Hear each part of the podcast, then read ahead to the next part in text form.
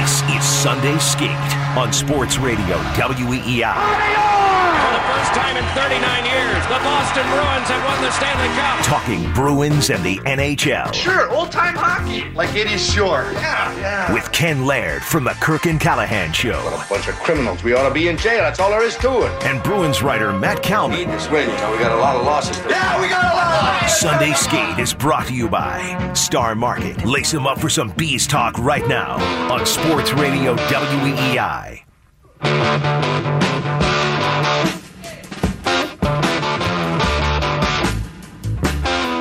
All right, I just want to apologize off the start to Fred, New Hampshire, for making him praise Rick Nash last week. Let's get that out of the way, and we'll move on. Here's my big philosophical debate, Kalman, that I need the help from you on. And the listeners, of course, at 617 779 7937. I really want to go hot take out of the gate here, kerosene take. I'm having a hard time pulling the trigger. Here's what I want to say You lose your right to a bitch about a. To a, a bitch? You lose your right to bitch about officiating when you fall behind 2 nothing at home in back to back home games and you have a licking incident. Yes. But, What's the hot take? but, but, I, I get that's a hot take, no? I guess not. I Either way, just facts. I'm still having a tough time pulling the trigger on that tepid take. It was Yeah. such a historically bad, non tripping call Hmm. Friday night. And if the Bruins indeed go on to lose this series, I got a feeling nobody's going to remember the 2 nothing deficits in games three and four at the Garden. yeah. Bruins fans Or the- mostly are going to be or the big impact that Brian Gionta had. Yeah, there'll be some. I, don't- I don't know. Cassidy will take some heat. I think some as the, as the offseason goes on. But but really, by and large, this one is going to be blamed on the refs. And uh, I can't really get in the way of Bruins fans who are uh, ready to jump on the officials.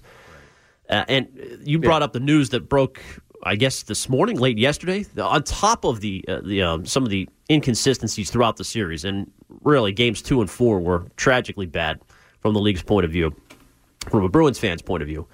Uh, it's been reported that one of the officials Friday night skated the entire third period with a broken collarbone. That's right. He's tough. So I, I mean, okay, I guess uh, He's the Brian. Cam- he's the Gregory Campbell of uh, referees.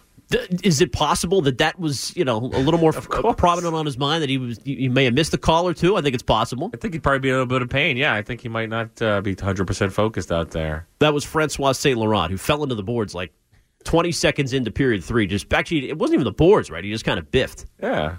Oh, he did. I think he hit the boards. Yeah. Did he hit the wall? I thought he just hit the ice and just kind of laid there for a while. They actually made a ref change in overtime. Right. Uh, but you know, the other 19 minutes and 42 seconds of period three, you had a pretty compromised official, one out of two. So, you know, again, like you said, you give the guy, I guess, credit for gutting through it. But Something if he's, like that. But if he's uh, so worried about um, a medical emergency that he's not able to come up with a big uh, call that uh, can swing a game with uh, seven minutes to go or whatever it was, that's a problem for the NHL. Where do you come down on this? I know you were there for the post game Friday. Get to Marchand and the uh, the the Callahan incident here, which has been, you know, for the last 24 hours, we've had plenty of hot takes coming in on the Marchand situation. But just in terms of, just in general, Bruins fans and officiating, do they have every right to bitch if uh, they go down today or in a couple days in this series? Yes, the fans definitely have a right to bitch, and I don't. I just don't know why the media is also getting on the bandwagon. But hey, I guess that's some people's ways of making a living. But uh, as far as the uh, the fans, of course they have a, a case to bitch, but they shouldn't just limit their bitching to the referees, right? They should, like we mentioned, uh, two nothing deficits on home ice.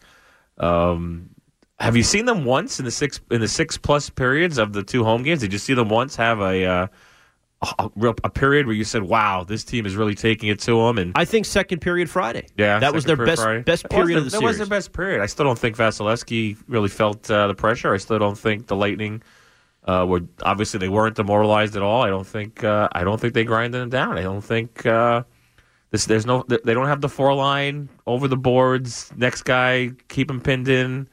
They don't have that right now. It's just it's just not there, and uh, part of it's just will, and maybe some guys are banged up. We know everybody on both teams probably has something, and I think uh, more than anything, that's you know more than anything, that's the big thing. I mean, obviously that one call is going to be a big deal. What like you said into the summer, and you talk about the fact that the Bruins didn't get many power plays uh, in Tampa, but you know they had four power plays in, in the game the other night. And uh, let's face it, most of this series they've been defending. So obviously, when you're defending so much, you're going to get more of the, more penalties, and that's uh, that's just math. That's just science. I mean, Well, it's not, well, the uh, game two non-call on Marchand is going to be thrown in there as well. Right, It's yeah, not just it's two. not just going to be the That's McAvoy non-call on the yeah, trip. and that's a pretty blatant one too. But you know what? Too, it's crazy. It's it's different referees every time. Yep. So if if this is a conspiracy, it's one hell of a conspiracy. Well, I will buy in a little bit as far as if you got Marchand on the ice. I'm Right. sure he's not real popular among the refs. Exactly. There's no doubt that, that the Bruins are not going to get the benefit of the doubt. I think that and, could be uh, a factor. You know, but you know what? Why should they get the benefit of the doubt? Have they ever once spoken out about some of the antics? I mean, the Marcus Johansson hit. Now this licking thing, no one publicly wants to come out and say anything about it.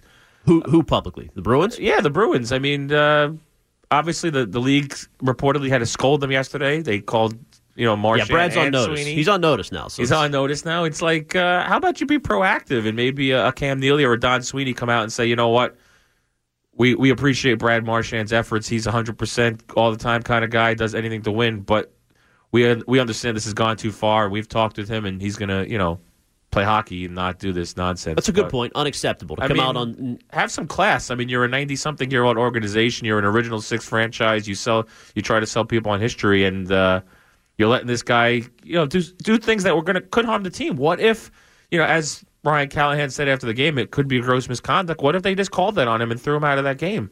Or what if the league just said, you know what, you've been warned for so many different things. We're not going to warn you for this specific thing. We're going to suspend you. For Easily could have been suspended for a game and should have at least got a two minute minor for the league. Right, exactly. So, uh, you know, this guy who I think what is is up to like thirty times where he's apologized and talked about wanting to be smarter and more mature and, and be a be a leader on this team and wore an A a little bit this year. I mean, I guess we have to debate what the A really stood for.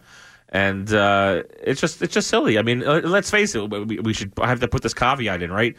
He's a great player, Great maybe player. the second or third best goal scorer in the whole league. I mean, Certainly top 10 player amazing this year. Amazing sniper, amazing two way player, uh, fantastic penalty killer, maybe the best in the league Heart and soul of the Bruins, ahead of Bergeron even. at times for sure. And uh, you know what? It, it, you love his antics sometimes. I mean, the punch in the Sedin in the face is fine. These little things, but where did he even? Where does a 29 year old man come up with this idea that from now on, when I'm getting close to a guy, I'm going to lick him?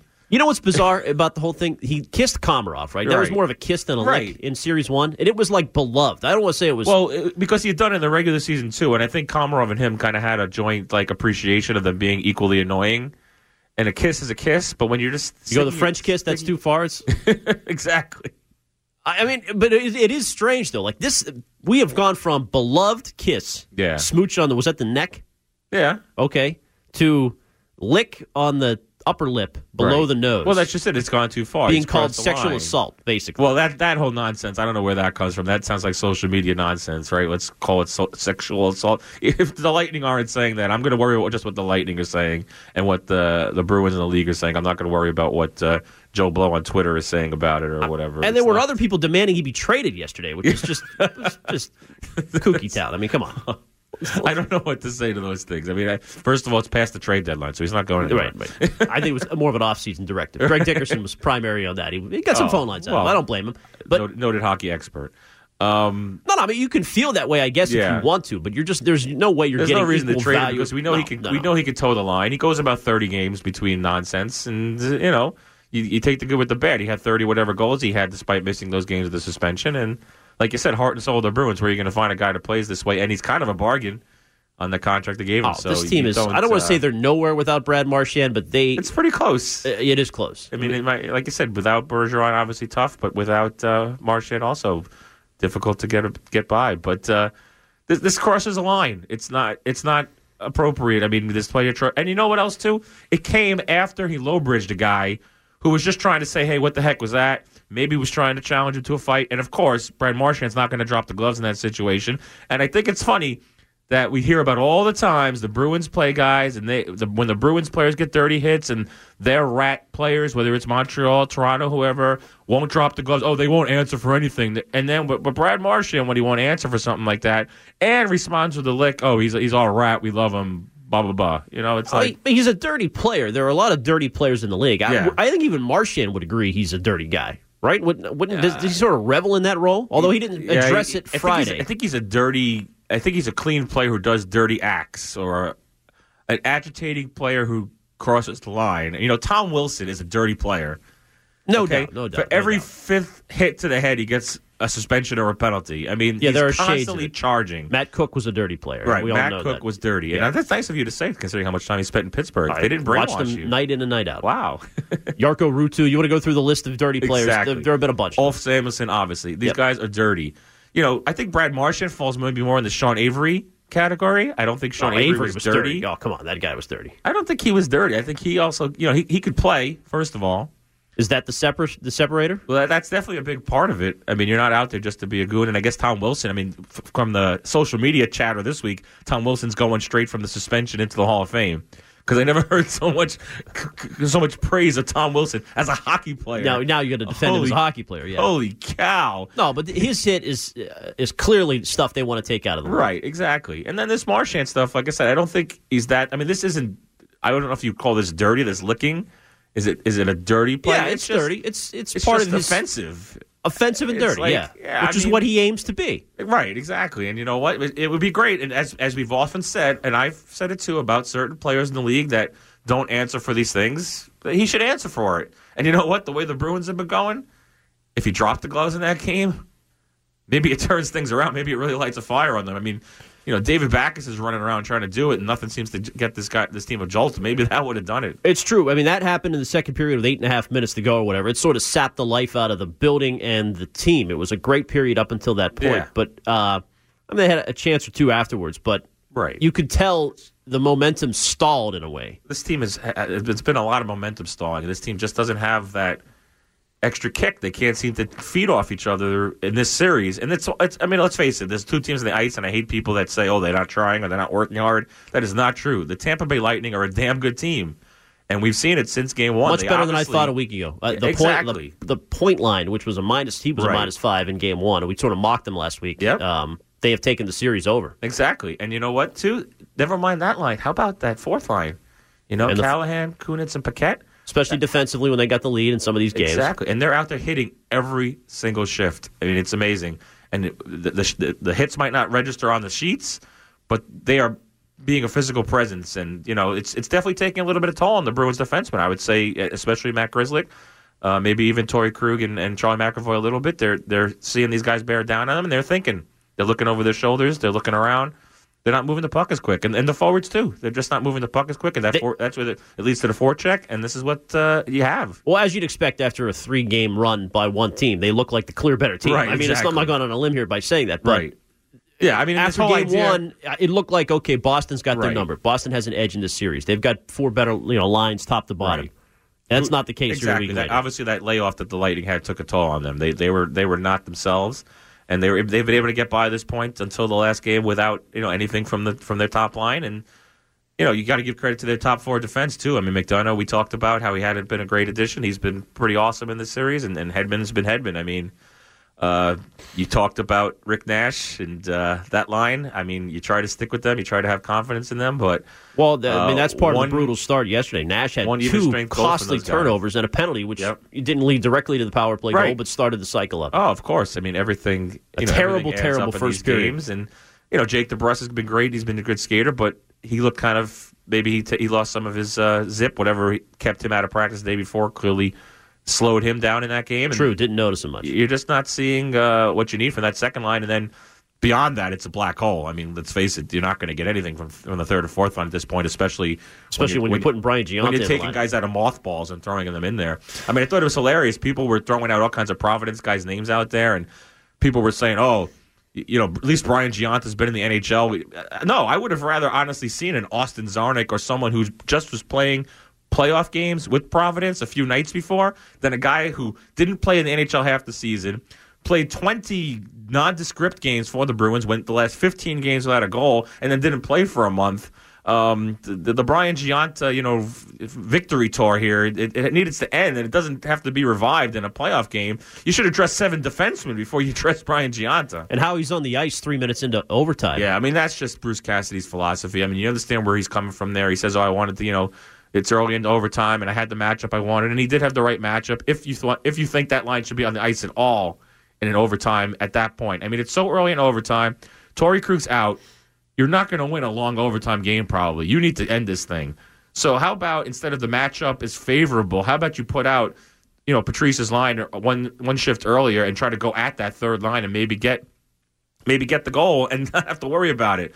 You know, and then you have you know Ryan Donato. You know, the problem, know, no problem with the way he played the game. He played okay, but clearly not ready after all this time off to be in the NHL in the Stanley Cup playoffs. And uh, that hack to try and get the puck out was just not playoff caliber. And then you know the, the little bit of a breakdown and the and the bounce and.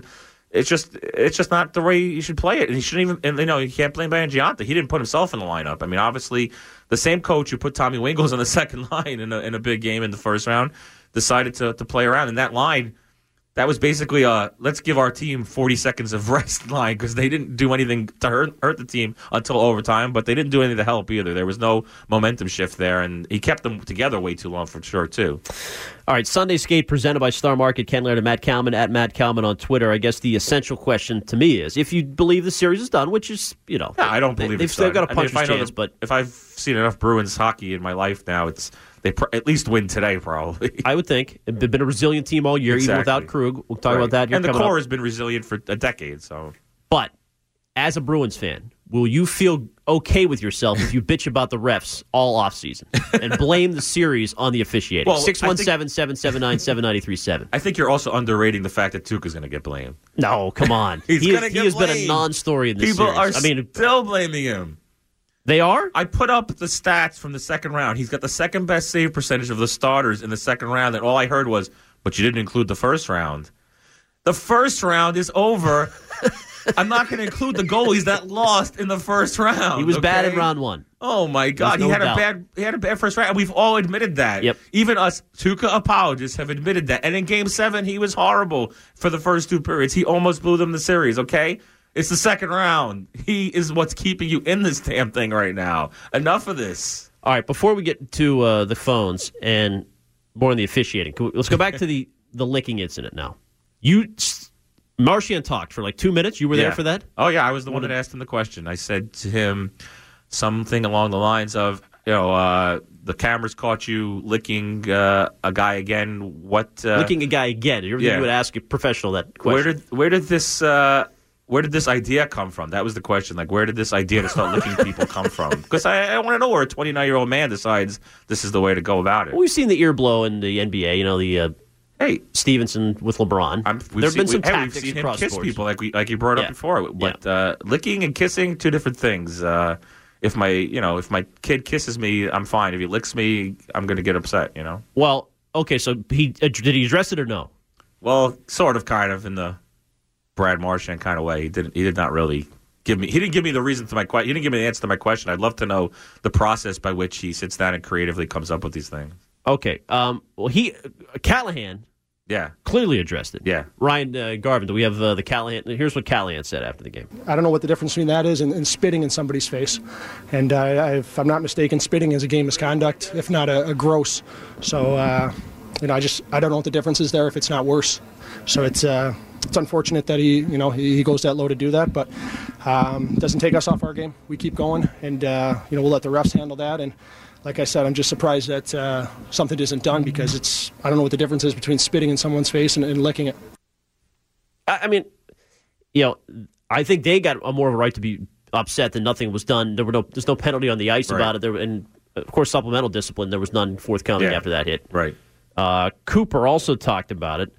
Uh, Cassidy did as well, though, right? I mean, I give him credit for at least uh, addressing. did he talk about it? Mm, I don't think he did because we. He talked about the officiating, I right, guess, more than officiating. anything. No one really because you know what? At this point, we know what the answer is going to be. If you ask Bruce Cassidy about anything, actually, actually, someone did ask him a question about Brad Marchand, but it was more about how Brad Marchand is being targeted or something, which was kind of laughable considering the way that game went down and what happened, what had actually happened with Brad Marchand. But um, at this point, Bruce Cassidy, you know, he, and you can't blame him. He has to just go out there and defend his player no matter what, right? So he's not going to say anything about Yeah. licking, and, and you know, he's not going to. they're they're going to focus more on the non-call now. But you know what? to Too, the refs. you know, you brought up Komarov, and now this is Callahan. Okay, big difference there, and I think the league, and I think the entire. I don't. I don't mean the league front office. I mean everybody around the league, players, coaches from other teams. Ryan Callahan, you know, whatever you think of him as a player, he's a respected guy in this league. Was the captain of the Rangers before they traded him? I'll buy that. He's now a fourth line guy like Com- Right. Komarov ended but up a being guy, series. a guy but- who's. I don't think he's ever been suspended. He's not a cross the line, even push the line kind of guy. He's a, he's an honest player, a respected guy, a well spoken guy, as you heard in that clip. Um, I think when Komarov and Marchand do things to each other, it's rat on rat, and they don't care. You know, you Oh, I see to, what you mean. You'll have to watch two rats fight, but when you start doing it to the actual players in this league, you know, just stay. But with you stay said in your yourself lane. though, Marchand's a star player. He's Well, yeah, you can't say he's a some- rat. He's, he's Jekyll and Hyde. He's star player and he's a rat. but but the last two years he's been more star player. right, absolutely. Except for the suspensions and the. except for that one. where he missed the Winter Classic. All right, uh, let's go to the phones. Maria in Watertown's been hanging on the longest. Hi, Maria. Hi, good morning, guys. How are you? Good. Morning. Um, qu- quickly on on uh, the Brad Marchand licking incident. I'm not condoning it. I don't really understand it, but in in his defense, okay, when a guy is continuously punching you in the face and the officials are not doing anything about it, which is what Marchand said was going on during that licking incident, and you know that you have a target on your back with the officials to begin with, and you need to respond in some manner. Maybe that's the only thing that popped into his head, but at some point your frustration is boiling over, which gets me to my next point. And let me preface this by saying the Bruins are not where they are in this series as a direct result of the officiating. However, however, the officiating in this series and in other series is an abomination and an embarrassment to the NHL. They have single handedly taken the best championships, in my mind, uh, the four major sports and ruined it. Those officials went into that game Friday night with a predetermined idea that the game was going to be won or lost by power plays. And they gave Tampa more opportunities than the Bruins to do that. I am sick and tired of watching it. And the fact that they have officials that have retired or are not experienced enough, bull crap. You have a responsibility to provide the best that you can provide. Those players are out on the ice giving 110%, and the NHL needs to do the same thing when they put officials on the ice. And I have decided, myself personally, not watching another minute of Stanley Cup playoffs Ooh. other than the Bruins. Oh, you are watching other than today. the Bruins. Oh, okay. Other than the Bruins, until this is remedied. It's a disservice to those players. They have no idea, night after night, shift after shift, what's a penalty, what's not a penalty. It's disgusting. It's totally disgusting. Thanks for the call, Maria. Uh, passionate as always. I, they, both teams had four power plays actually in the game. I think Yeah, I mean, but I it was even, but I, I'm not her point overall. Yeah, her, her points are all perfect. I mean, I Nobody's going to argue that the Bruins haven't been screwed in the series by the refs, right? I mean, right. And, well, I think the or bigger that it's been picture, though, she's talking about is the fact that the officiating in pretty much every series has been bad. I mean, I, I you watch these games sometimes, you watch these replays, they sh- show you three and four angles, and you don't know what the heck the referees are looking at in all the series. You know, it goes back to to that whole thing with Bergeron and getting kicked out of the faceoff circle, and it seemed extreme for a while. But I watch other games and I see guys getting kicked out, so I, I can't compare it. So if this is something that they've been doing with around the league, crackdown on cheating in the face. Right. There was obviously a crackdown across the league. So, you know, you can't really necessarily apply it just to one team. And we're obviously here, we're going to compare it to the Bruins, but Well, what the wor- it makes it look all the worse when in game four in period three you had a terrible call on Achari six minutes into the Yeah. period. Can't believe you called a hooking penalty on Hedman behind That the net. was and pretty then, soft. And then ten minutes later they have the non-call. Right. In game two you had the Krug is back. There's a guy coming one on five into the zone and he gets a little whack on the on the knee and he gets oh, called yeah. for And then the minutes. There was, was that the series with the Jake DeBrusk where he knocked the guy's stick out of his hand or something? And May it was the same game with the Yeah, non-call on exactly. Marchand So, late. So so it, it does waffle from.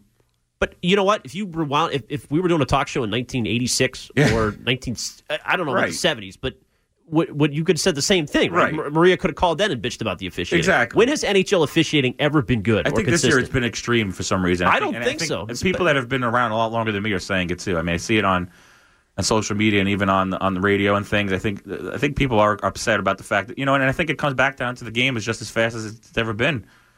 I don't know. I bet you. uh, I bet you could find some hard nut NHL vets, maybe LB down the hall at, at Yeah. AAF or somebody who would Right. say it's always been this way. Right. And if you're Charlie McAvoy, you fight through that. Well, I bet you what would, dri- would drive somebody like LB crazy is the fact that, like you're saying, that like a penalty can be Torey Krug tapping a guy's stick or tapping a guy in the hands. Yep. And yet we've seen headshots that haven't gotten penalized. Remember, Tom Wilson didn't get a penalty on his on his headshot, right? True, true. I mean, we've seen how many plays uh, in, the, in these both these Bruins series that are like that. That seems like the more violent, the less likely you are to get a penalty. So. All right. Uh, we'll hear from Cassidy and Jon Cooper on the officiating coming up next. More of your phone calls. Can you blame officiating for this series if the Bruins indeed go down? And hey, do you feel like they've still got a chance to come back today, game five, 3 p.m. face-off in Tampa to get it back to Boston for a game six? I'm Ken Laird. Matt Kalman is here at Matt Kalman on Twitter. This is Twitter. This is Sunday Skate on Sports Radio WEEI. Now back to Sunday Skate with Ken Laird and Matt Kalman, presented by Star Market on WEEI. Well, you have to ask the players that. We tell them not to, but we're, we're human beings. I mean, it's game after game after game. I mean, to me, you know, the calls. You look at the Achari penalty. It's it's unbelievable. The, the league gives you a directive at the start of the year that if you're going to go at the stick, you got to go under the stick and not on the hands, over top the hands, or he goes under the stick a foot from his hands. And you got a six foot five guy that I think really sold it, and I think the officials have to be on top of that. Bruce Cassidy talking about the uh, pretty cheap hooking call early in the third period Friday night, which had been sold. I think he's right about that. Sold it a bit.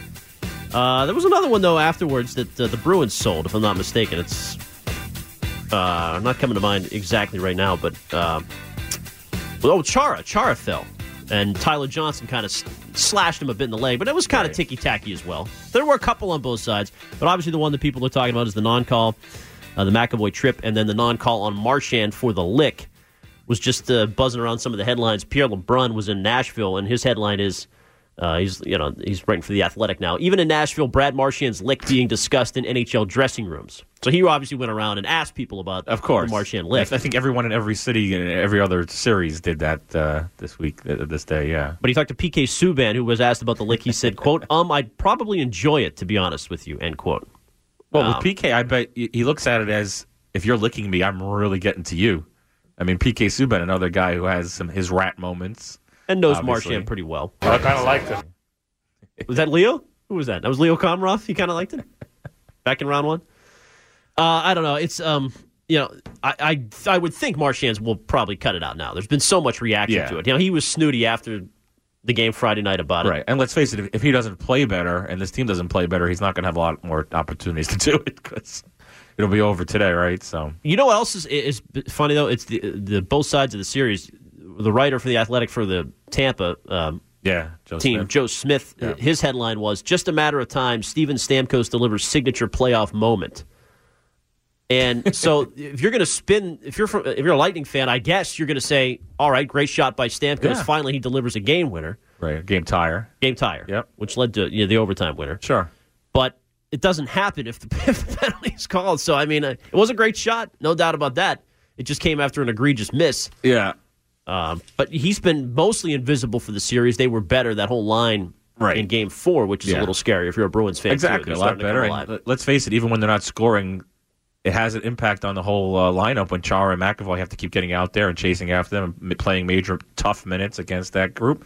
And uh, that helped weakens uh, the rest of the lineup for a line like Point to, to go off the way it has, and uh, for the other lines to have some uh, zone time. Sunday Skate presented by Star Market. Ken Laird and Matt Kalman. Back to the phone lines we go. Paul is in Somerville. He's up next here on Sports Radio WEEI. Hi, Paul. Hey guys, uh, a few things real quick, and you know one of them is going to be Tuukka, but you know I'll talk about it. But with the officiating, it's it's the timing and the effect on the outcome of the game. So when you look at the last game, obviously, you know if it's the if it's the middle of the game, middle of the season, you say, oh wow, they really blew that call. But when you look at that game, three two lead, six minutes left. If they make the call, the Bruins have a power play with six minutes left, and you know who knows what happens there. So to me, it really has a direct outcome on the game itself. Same thing with Marchand uh, earlier, uh, you know, the game four, where if he either gets a penalty shot or a play and they tie it up, and now either goes to overtime and maybe changes, and it changes the outcome of the game or the series as well. So it, it, to me, it's even more so the the timing, uh, you know, and what what cause it has on the outcome with the officials. Now with Tuukka, he's sort of an enigma, right? And I think this is the, and this is part of the reason that the um, fans feel the way they do. He will. All it just seems like he always gives up that first or second weak terrible goal, and you say to yourself, "Are you kidding me?" And then he stands on his head and makes some great saves. It's just when he gives up that bad goal, second goal game before, where he looked like he was completely out of the net. Even the first goal uh, last game, I'm sorry, he's got to keep that puck out of the net. I, I get it; they have bad turnover. I, I think a little bit, uh, you know, at that time, Chara and McAvoy on the heels, but he's got to still be able to keep that puck out of the net. So that's the aggravating piece with uh, with Tuukka. And then the last thing is the Bruins aren't. They are not winning the five on five battle. It, that's part of the problem. If they could outcome on five on five, maybe the series is a little different. That's all I got. 127 minutes without a five on five goal. Oh, is that all? Yep. Good call. Uh, But you notice his his uh, goats went officiating one, Rask two, I told you. five yeah. on five. And, and by the and by the time uh, Thursday rolls around, uh, we'll be blaming Tuukka for the whole thing. I mean, th- you know, the officiating. What can you say? He's right. The Well, timing of these the of timing these of it, but are What's, unfortunate. what's the sure. common theme on the timing? Both happened, both non-calls in games two and four Yeah. were with what? Less than ten minutes to go in period Yeah, three. right. So And that's when they've been the typically they put the whistles away. I mean, you could say that, right? If, Right. you, if you're an NHL fan, you say, "Hey, that's that's the break." There's no doubt. call I mean, they talk about all the time. You know, we want consistency. We want uh, what's a penalty in the first period to be a penalty in the third. Pierre constantly yells that.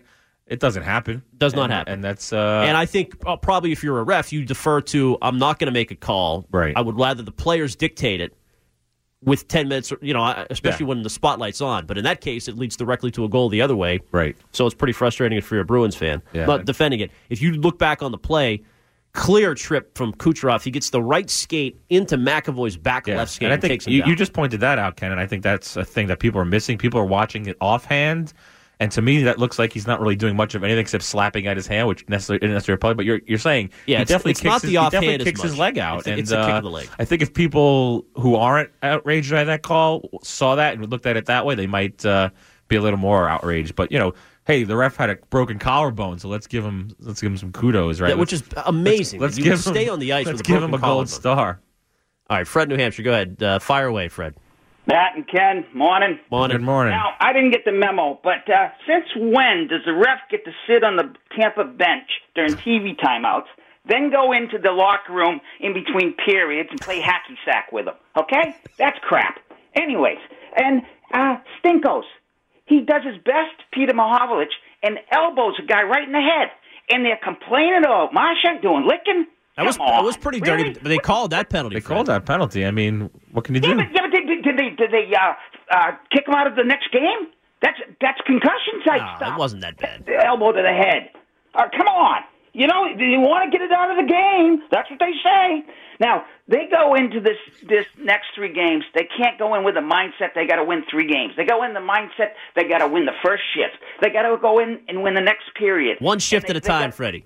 What's that? One shift at a time. Right, that's right, and that's how they got to look at it. That's the only way they'll get back in the series is going in and looking at it like that. But let me tell you what happened.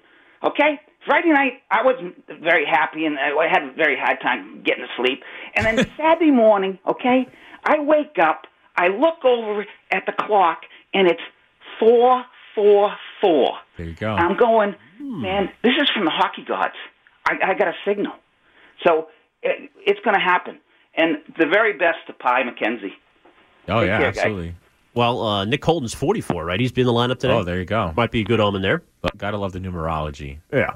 What do you think about Holden coming in for Krug? Is this um, obviously Krug's their highest the paid only defenseman? choice. I know it's their only choice, but Yeah. can the Bruins The, win uh, three straight without Torey Krug? No, they can't win three straight without Torey Krug. But like I said, they, they could win today. They could even win Tuesday. I don't think they can win three in a row against this Tampa Bay team the way they're playing without Torey Krug. I mean, you know, you get a lot of Twitter heat for Torey Krug too. People saying he can't defend, can't play, but clearly that's a vast mi- minority. The guy is such a key player on this team. I mean, not just uh, on the power, Power- play power where play he will take a hit. You would the power expect play is that right definitely going to take a hit. I'll be interested to see. They didn't practice yesterday. I wonder if it'll be McAvoy or Grzelcyk that goes in that spot. I'd be maybe more apt to go with Grzelcyk. The left shot kind of can kind of imitate the Torey Krug role as opposed to you know. In this way, you keep that second group together with McAvoy and the four forwards. But Torey Krug at five on five, you know, has his moments where he has tough times, just like every defenseman does. I mean, you know, this time in 2011, we were complaining about Andrew Ference and him and him and Johnny Boychuk were on the ice for like 12 straight goals against or something. I mean, mistakes happen, defensemen get beat, goals get scored. But you know the the way Torey Krug plays, not just in his own end, but the fact that when he's out there, he can dictate play. He can make sure the Bruins aren't defending. That's that's always the key with these guys, right? Keep the puck in the other end, and then you're not defending and getting exploited for your size or whatever. And, and Torey Krug does that. He drives the bus. He uh, moves around. He knows how to get to different areas of the ice. He doesn't just hang out at the point and, and whistle and wait for the puck. Um, he does a lot of different things, and and one of the tougher Bruins, you know, a guy who uh, doesn't lick anybody, just you know, gets in the scrums and he knows how to face wash and do the little things and and uh, you know makes He- things happen. That give and go he had with Bergeron was beautiful. Exactly. He, he entered the zone. That goal that tied it at two. that creative offensive mind is is a dimension that's hard to duplicate. And you know, Grzelcyk has Grzelcyk has some of that skill, and, and we'll see if uh, he can you know do that. Sunday Skate presented by Star Market. Ken Laird and Matt Kalman discussing, of course, a lot about the officiating, a little bit of Marchand as well. Are you putting this all in the refs as a uh, Bruins fan? Sam in Pawtucket is next. Hi, Sam. Hi, hi, how you doing? Good. I don't blame the refs as any more than they should be blamed. I blame the NHL front office for these ticky-tack calls that have been ruining the game for years. I agree with that woman who talked earlier. It's almost impossible to watch. Right. And I played hockey for years. You can't slash a stick since when? You break a stick, it's a penalty.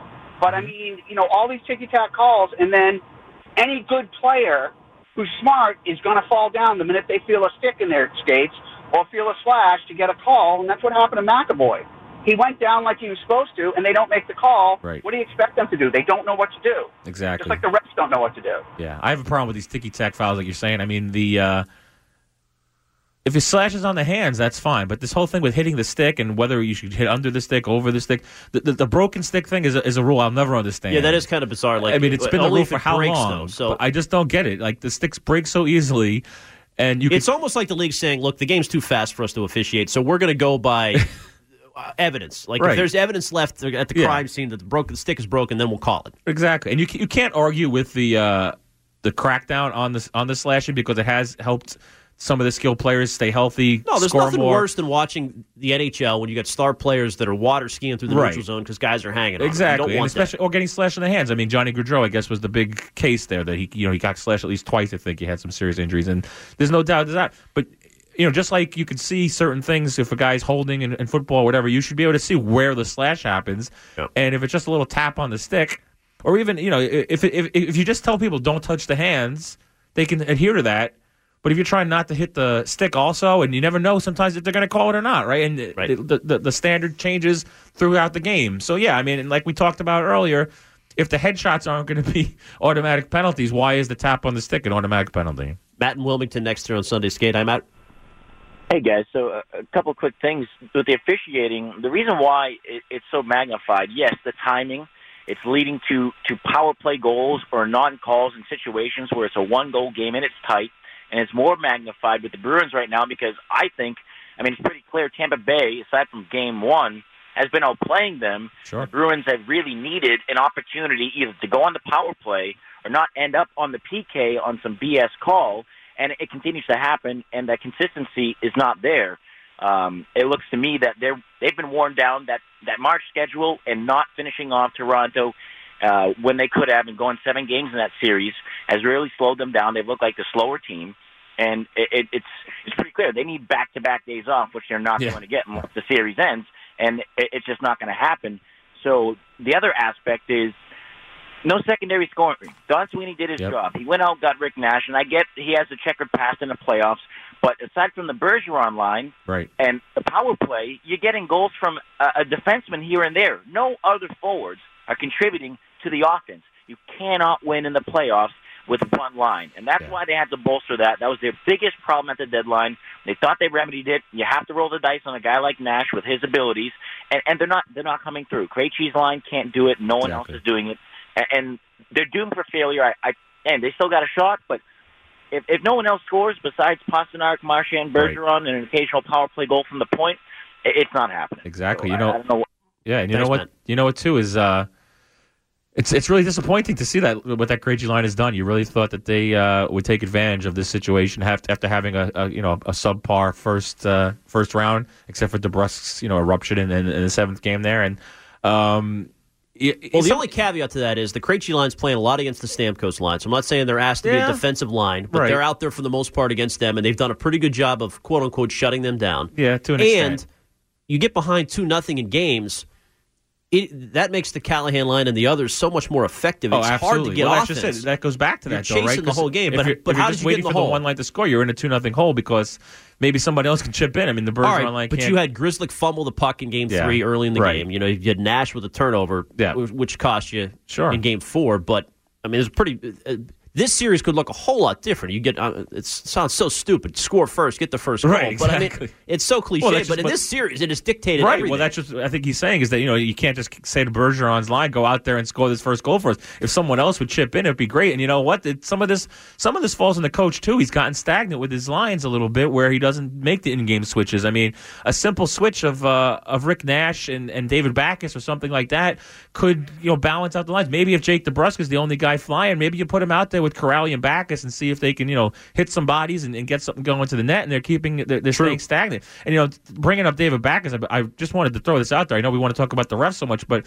uh, David Backes played nine minutes a and fourth demotion. fifth- five on five. Gionta and Donato played a minute or two more than him. Now you could tell me David Backes has been bad in this series, been bad in the playoffs. Maybe he looks, uh, you know, like a shadow of himself. But it's a, it's a chicken or the egg thing at this point.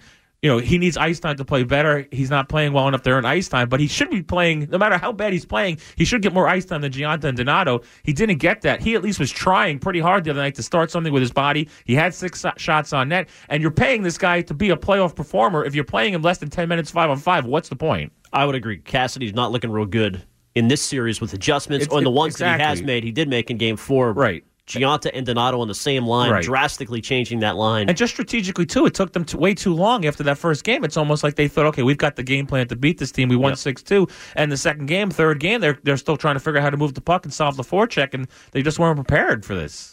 All right, Sunday Skate continues. Uh, more of your phone calls next. Top of the hour, Villani and Drellich ready to take over. I'm sure they got some Celtics reaction from the big overtime win yesterday and the 3 0 lead for the Seas, but uh, a lot of Bruins concern, if not panic. We'll talk about it. Sunday Skate coming up. Now back to Sunday Skate with Ken Laird and Matt Kalman, presented by Star Market on E WEEI. came around the net and you know as he was was yelling wheel so i'm coming around trying to trying to get my feet moving and make a play and i wasn't able to. You guys you know you guys can have it up to interpretation. I know what i feel but you know, i'm not going to comment on it. Was there any explanation on why there wasn't a call? no nothing. No they don't have anything to say about it. Yeah they just it is what it is Well, the uh, media reaction has been, uh, I would say, not as not as bad as the fan base has, Matt. But as you pointed out, there have been uh, plenty of wailing and grinding of the teeth from the uh, Boston hockey media as well. In fact, uh, Boston Radio Watch on Twitter called it the tear puddle.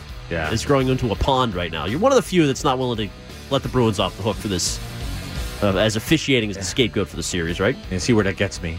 I get you on Sunday skate, 8 exactly.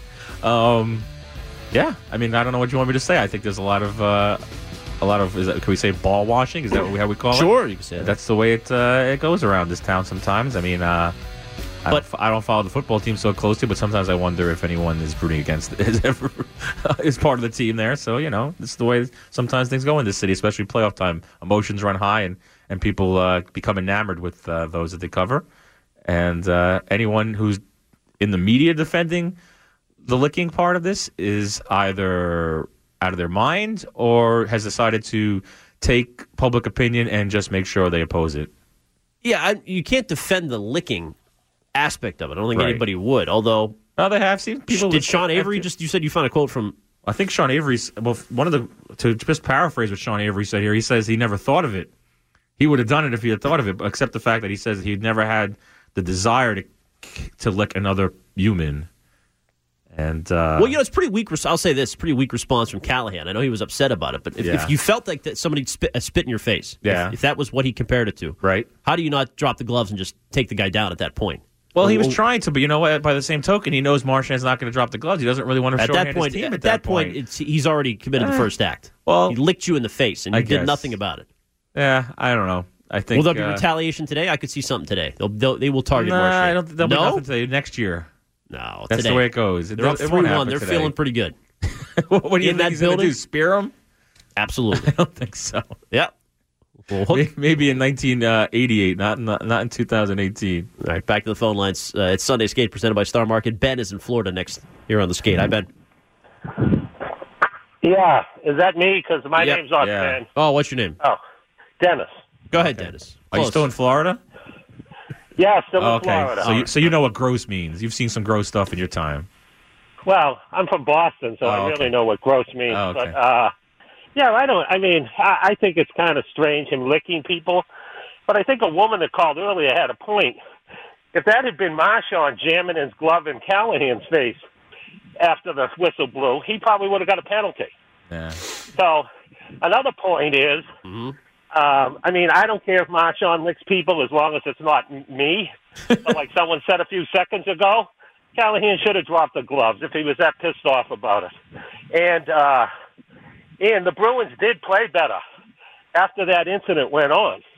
I mean, I may be mistaken, but we did come from behind and actually take the lead at some point. So, you know, Marchand's out there doing anything he can to try and irritate the other team and to get his team going. And whether you agree with his method or not, the fact is it did appear to work. Sort Uh, of, although they scored shorthanded, and they I think they lost actually kind of the momentum of the of the game for short term there. I don't know. It's hard, yeah, it's hard to say, but I think uh, this idea that it's taking everything that he's doing everything to win. I think if if if, if it took if licking someone had something to do with winning, I think someone would have thought of it before. yeah, Avery would have thought of it. I think he's the first one to think of it and do it, and so uh, yeah, and yeah, it's just uh, I don't know what to say about it anymore. Well, it's an overtime theme we're weekend. discussing this. Uh, Three o'clock today will be uh, game five. I think the Bruins win this one in overtime. This will be a feisty one. This will be good. Bring it Yeah, back I here. see- I- absolutely, I could see them winning. And that, oh, that reminds me, we're making predictions. Last week I predicted a sweep. I, I meant the Celtics. I didn't mean the Bruins. Okay, fair enough. Or LeBron. Um, but yeah, I mean, obviously this team. You, you talked about them being resilient all year, so They have been. Although, you know, Krug is a, is a big blow. And now, you know, you've definitely, I do think there's going to be some retaliation. They've had it now two days to stew on. Hope so. All they're seeing is the lick on, on and probably, I'm sure Callahan's getting teat from other places. How could you not respond to this guy? How could you not challenge him, et cetera, et cetera? So, all right, we'll be back next Sunday regardless, whether there's uh, a Bruin season to still talk about or an off season. That will be our final show if that's the case. But, you know, in general, there's it's not like this is the end of the window. Oh, of course, this is the start of the window. This has all been house money to begin with. I've Think- told you that from the from the minute Despite we've ever spoken. Chara's old, you know. The that's- Bruins are not supposed to be where they are right now, so everything's gravy. All right, there you go.